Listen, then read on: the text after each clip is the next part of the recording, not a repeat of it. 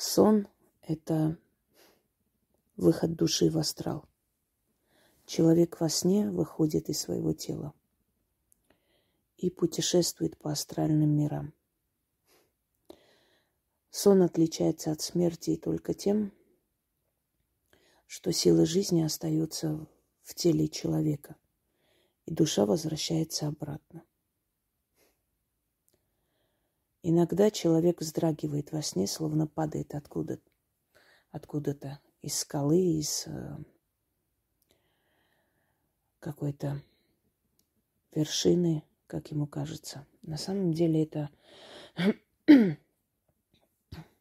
эта душа убегает от преследования астральных теней их называют, темных сущностей. И единственное место, куда он может спрятаться, это тело. И вот он падает в тело, и вам кажется, что вы упали. И вы вздрагиваете или иногда просыпаетесь. Большинство наших снов мы не помним. Но бывают вещи сны. Я учила вас вызывать вещи сны с помощью духа Истахара. Это очень древняя сила. Э, к нему обращались, к ней, к этой силе обращались на Востоке, а потом эта сила перешла и в ислам, хотя она имеет более древнюю историю. Если уж у обычного человека, которому не дана сила магии, бывают сны, вещи яркие, сильные сны – которые предупреждают, подсказывают и помогают, то тем более такие сны бывают у ведьм. А если, если ведьма призывает либо сон, либо видение, то это даже сном назвать не нужно, потому как это между сном и явью – я как-то вам объясняла, как это происходит. Ты переходишь э, границу, грань между мире, пограничное состояние, как хотите. На Руси называли это межу. Ну, оттуда, собственно, и это название границы. Вот между миров эта граница находится – и для того, чтобы узнать некий вопрос, ты призываешь определенные силы. Э, Мое преимущество в том, что я могу увидеть, призывать, вопрошать э, души великих людей, правителей и не только. И этим пользовалась, э, когда училась в университете. Я помню, нам задавали а, об Ассирии, потом о Вавилонском царстве, а, тематику курсового. И я вызвала одного из царей. Тигла... Да, Тиглан Паласар. Насколько помню, так его зовут. И он мне рассказал, что было и как и обрисовал свое время в ярких красках. Конечно, если бы я сказала своему преподавателю, может, он бы позвонил в 02, но я принесла работу, сдала на отлично. И он у меня спросил, откуда у меня такие сведения, это же из архивов. И я, мне пришлось придумать, что у меня и знакомые в Матенадаране, в Армении, вот оттуда мне по моей просьбе отправили копии. Потом он спрашивал эти копии. Я сказала, что это подсудное дело, не могу ему показать. Мне было очень неловко, но если бы я ему сказала, что я вызвала дух одного из царей Вавилонии и Ассирии, потому что они захватывали друг у друга земли, и, по сути, многие цари Ассирии и Вавилонии тоже правили. Вот если бы я ему это сказала, мне кажется, он бы, конечно, начал смотреть на меня как на ненормальную. Ведь мы очень долго это скрываем. Потому что боимся, что нас сочтут за сумасшедших. Э, в школе так было. Я говорила своим какой учитель придет, какой нет. Брала книги, какие нужно, какие не нужно, не брала. Уже знала заранее. И мне тоже в школе меня запомнили как странного ребенка, так что это неудивительно. Но мертвые забирают очень много сил, энергии, потом ты долго восстанавливаешься. Я Э, попросила прийти мне в видениях, потому что ты прекрасно осознаешь, что ты не спишь, что ты находишься в своем доме, одна часть твоего сознания понимает это, но другая часть твоего сознания ходит совсем в другом месте и видит совершенно другие картины и находится в другом времени. Я подумала, насчет того, что происходит на Ближнем Востоке. Кто может мне ответить лучше, чем тот, кто властвовал в этих местах и кто управлял этим городом? Один из величайших королей своего времени и лучших правителей Иерусалима, Иерусалимского королевства, созданного крестоносцами. Звали его Балдуин IV. И остался он в истории как Балдуин прокаженный. Проказа. А, сейчас эта болезнь встречается, но она очень, очень редкая.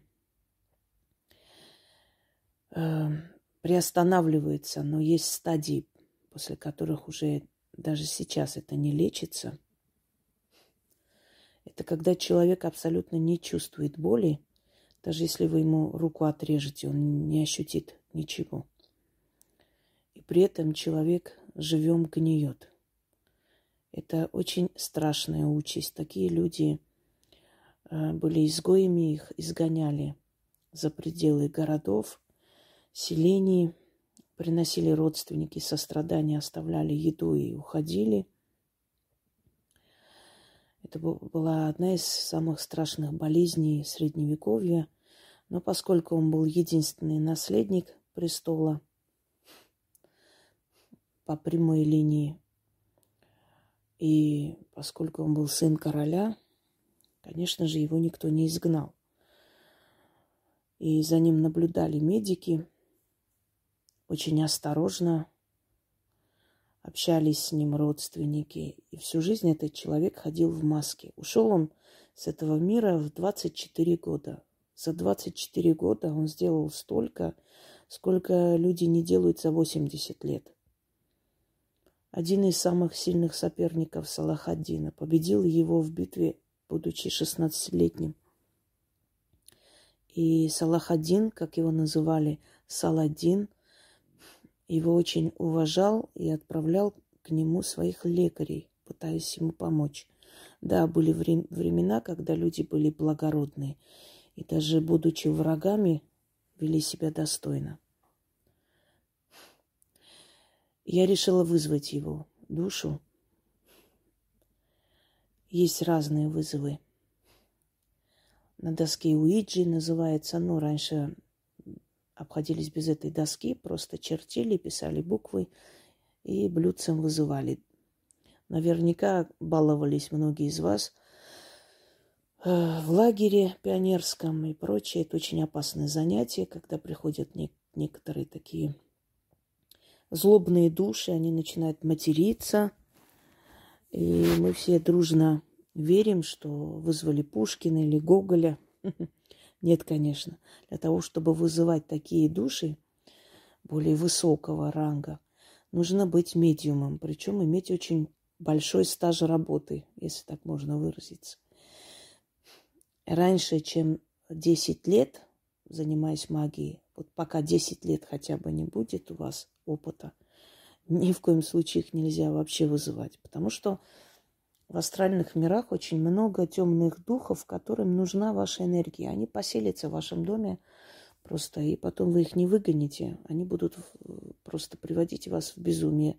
Потом начнете слышать скрипы, голоса и прочее. Таких, такие балов, э, баловские вещи, да, такое баловство очень плохо заканчивается. Приходится обращаться к сильным ведьмам, чтобы к сильным, не просто к ведьмам. Не все за это берутся. В магии тоже есть иерархия, понимаете, как и в любой профессии. Есть фельдшер сельского назначения, есть э, кто оформляет э, документы внизу в приемной, есть профессора, которые оперируют. Так что то же самое есть и в магии. Есть люди со средней силой, есть так, что-нибудь куда-нибудь попадут по картам – а есть сильные. И вот э, не гарантия, что вызывая, вот балуясь таким образом, вы сможете потом убрать даже с помощью ведьм. Они не всем подчиняются, слушаются.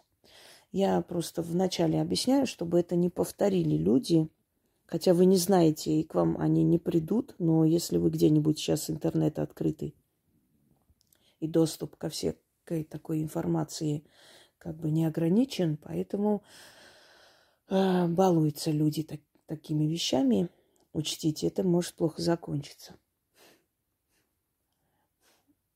Итак, призыв есть разный, можно призвать его, э, то есть напрямую. Это опаснее, это намного сложнее, но э, больше информации.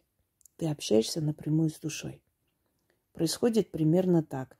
Вы не сможете это полностью представить себе, потому что это не просто представить, но приблизительно приходит таким образом. Происходит.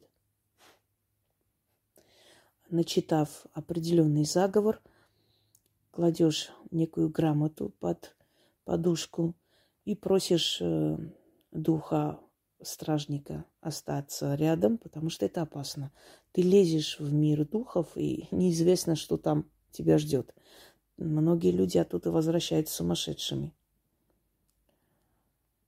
А, можно увидеть такие оскалы, такие страшные зрелища, что сердце может не выдержать. И какой бы ты ни был супер крутой, сильный человек, психика тебя не спрашивает – она может стать. Вот поэтому люди, которые ерундой занимаются, там ночуют на кладбище, еще какой-то фигней, иногда их находят, и вы видите у них гримаса ужаса перед смертью. Она прям застывает на лице. Все, что человек чувствовал последние секунды жизни, оно застывает на лице, прям остается. И вот эта гримаса ужаса, когда расширенные зрачки и человек увидел нечто, что у него сердце не выдержало, и совершенно здоровый человек может умереть. Вот о чем я говорю. Я начитала, вызвала и начала задавать ему вопросы. И это происходит следующим образом.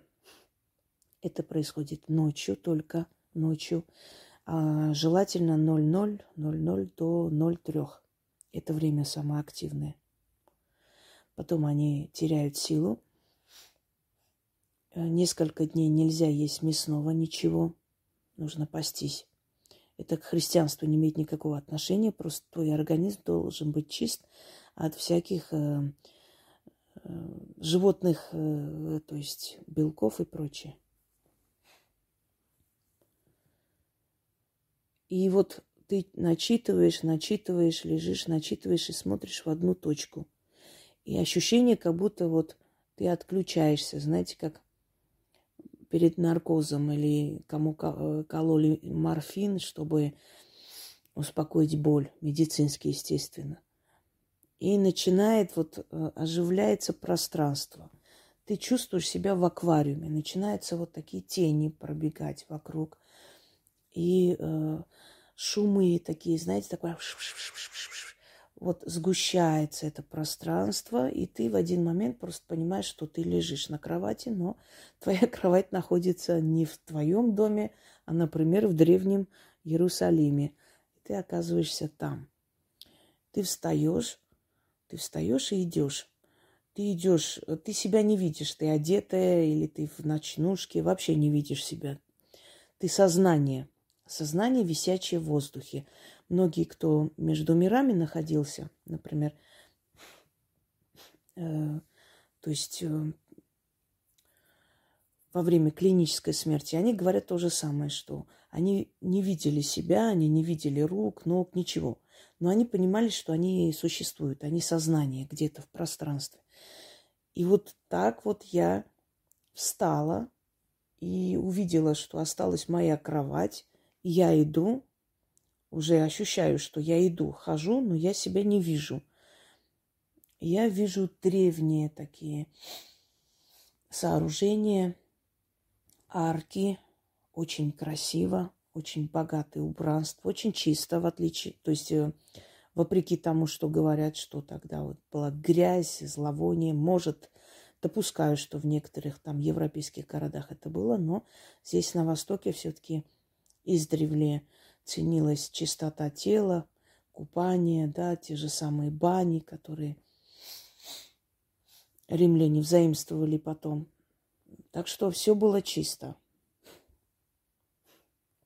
Я иду, я вижу, что такой огромный тронный зал, и в конце стоит э, такой серый трон, вот знаете, как металлический, но я понимаю, что он не металлический, либо он серебряный, либо он посеребренный, но он серый такой, сероватый. И я подхожу, и я вижу, сидит он, сидит он, и вот эта вот серебряная маска, которая закрывает ему лицо, очень богато одетый, то есть весь в каменьях, и одной руки практически нет. Там, можно сказать, вот просто кусочек руки, он обмотанный. Его не видно, его абсолютно не видно ни одного сантиметра тела. Он весь покрытый, длинный такой э, голубоватого цвета. Я даже не знаю, как там. Вот отдает оттенком, знаете, таким бирюзовым, да. Э, длинный балдахин, жемчуг. Ну, одним словом, король. И на нем есть такой трон, ой, э, корона на голове над этой маской. Зубчатая корона. Напоминает башню э, или стену вот древних средневековых городов. Вот если для сравнения, вот как у Фортуны, такого типа вот статуи Фортуны, обычно у него корона как, как башня, как э, стена древнего древнего города. Я понимаю, что он, я начитывала, вызывала его, и у меня жуткий страх появляется, ужасный. Такое ощущение, как будто он недоволен, хотя через маску не видно его эмоции, но я понимаю, вот передается мне вот это его недовольство. Я, не понимая, где мое тело, я пытаюсь как бы склониться, я склоняюсь перед ним. И он говорит, посмотри на меня. Ты зачем меня вызвала? Я говорю, Ваше Величество, если я побеспокоила вас, но я говорю на «вы», тогда еще не было принято этого, но я говорю, исходя из нашего времени, вы должны понимать, что мы люди нашего века, а не своего – я, я говорю на «вы». Я говорю, если я вас потревожила, то я могу идти и извиниться перед вами. Он говорит, нет, ну раз ты пришла, спрашивай, что ты хочешь узнать. Я спрашиваю, я говорю, первое, что пришло на ум, вы видите, что происходит в мире. Вы наблюдаете за этим оттуда. Он говорит, те, кто хочет знать, что происходит в мире, тем дают это увидеть. А кому не хочется помнить этот мир, и такие есть, сказал он мне вот так. И такие есть.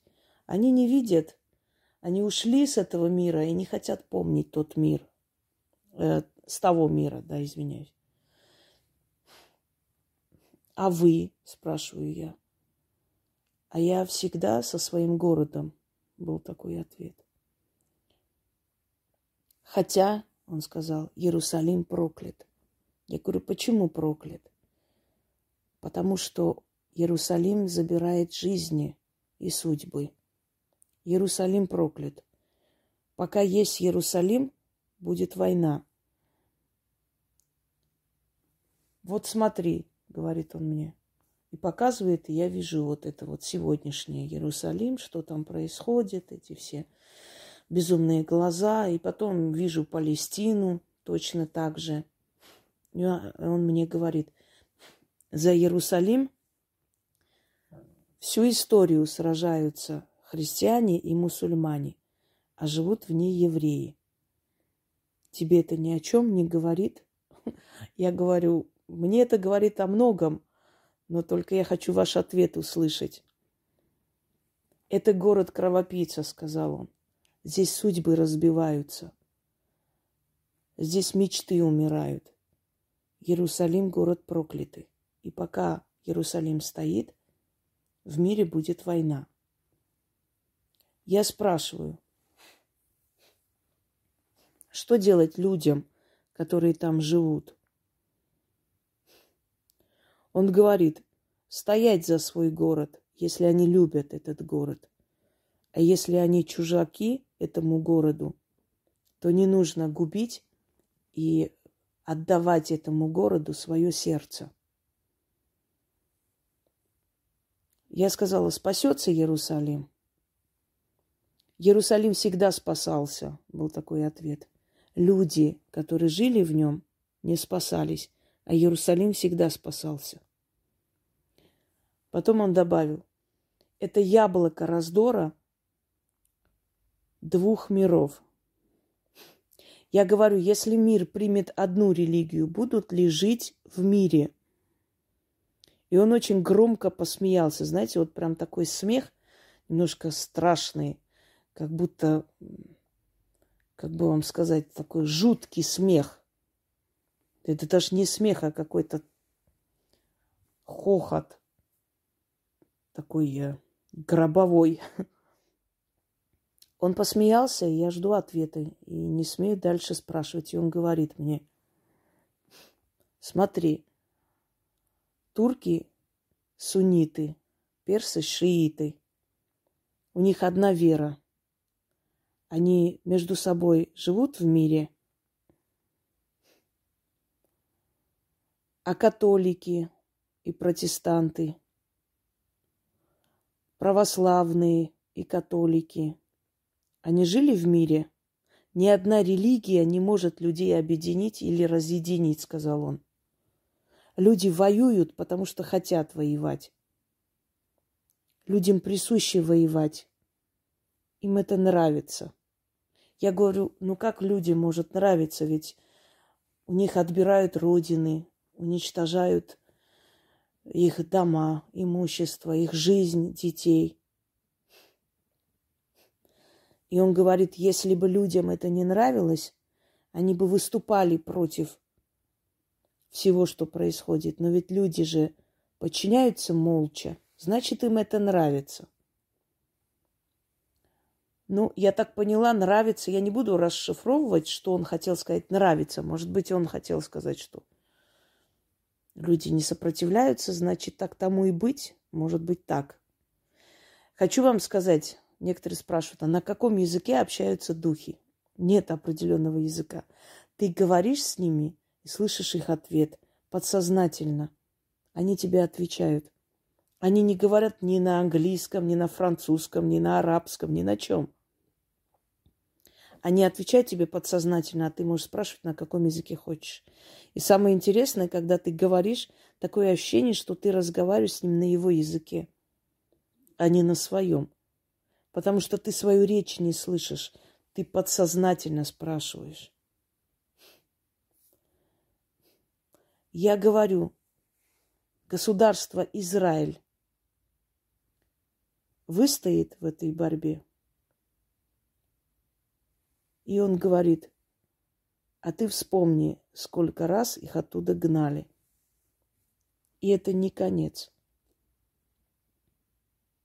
Я говорю, вот я хочу спросить напрямую. Потому что я говорю людям, многие считают, что это не так. А, эту войну спровоцировал сам Израиль.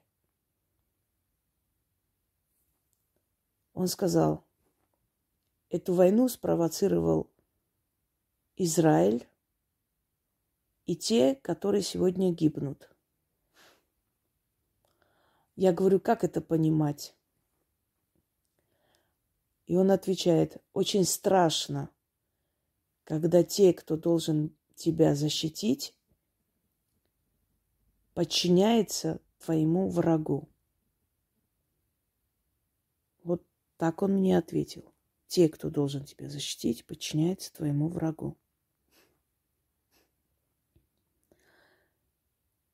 Далее спрашиваю. Какая религия будет господствовать в мире?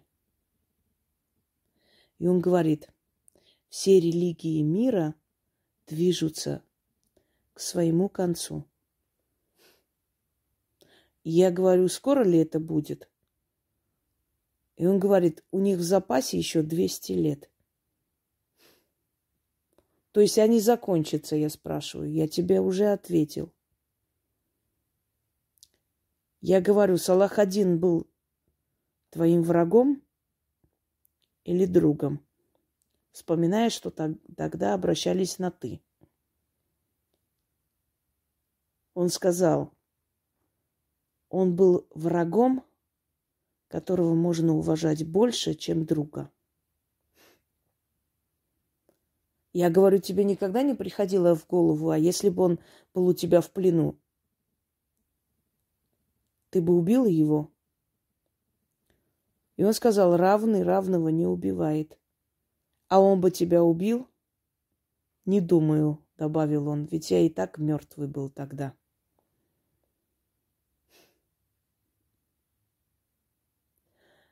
И я спросила еще раз, что будет с Палестиной? Что будет с народом Палестины? И он сказал, народ Палестины очень много боролся. И он еще будет бороться, и он никуда не уйдет. А с Израилем что будет? И народ Израиля очень долго боролся, сказал он.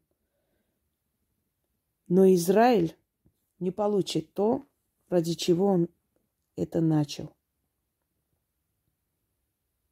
То есть как не получит, я спрашиваю. Не будет тех намерений? Нет. А почему? Потому что тот, кто должен был им помочь, их обманул. То есть, я говорю, они попали в свой же капкан – они еще не осознали этого, но скоро осознают. А почему это было сделано? Потому что Израиль не нужен никому, ни друзьям, ни врагам. А Иерусалим все-таки проклятый город, сказал он. А почему он проклятый? Потому что там нет счастья. И после этого меня как будто знаете, как, как взяли сзади вот так и потащили. И я просто начала уходить со скоростью света из этих палат, и он отдалялся, отдалялся со своим троном. Я просто ощутила себя дома и пришла в себя. То есть меня выгнали, сказали все, что нужно и достаточно. Вот, друзья мои такое где-то туманное, где-то четкое э, послание. Но вы знаете, духи говорят таким образом. Есть те, которые могут прям даты, время сказать. Есть те, которые философски отвечают на вопросы. Но проходит время, И мы убеждаемся, что все, что они сказали, именно так и сбывается. Одним словом, король Иерусалима просил вам передать. Хотя нет, он не просил, это я просила его прояснить кое-что. Даже не знаю, как назвать правильно ролик, чтобы не обидеть его душу. Что не он просил, а я просила. Ну, назову как-нибудь. Правильно назову. Я даже не успела его поблагодарить и склониться еще раз. Но меня оттуда выгнали. Видимо, видимо, ему причиняет боль даже то, что сейчас происходит с Иерусалимом. А, вот, друзья мои. Да, скажу вам по секрету, что к душам мусульманских правителей намного тяжелее добраться. Ну вот, э, думайте, как хотите. Может быть, у них защита намного сильнее, да. Потому что все-таки там воинственная религия, и она э, окутана вот этой некой силой воинственности. И, кроме всего прочего, там очень много и своих поверьев, и своих э, традиций, обычаев, которые соединилась с верой. Эм, вот. А здесь более такая рабская, подчиняющаяся и слабая. И поэтому, если вы думаете, что я не пыталась вызвать Салахадина, вы ошибаетесь. Просто я не смогла. Не получилось. Не дали мне. Может, потом, может, еще пока не время. Но, видите, и такое бывает. Пока что великий Саладин не желает говорить про Иерусалим, который для него ничто, но и весь мир, как он сказал. Всем удачи!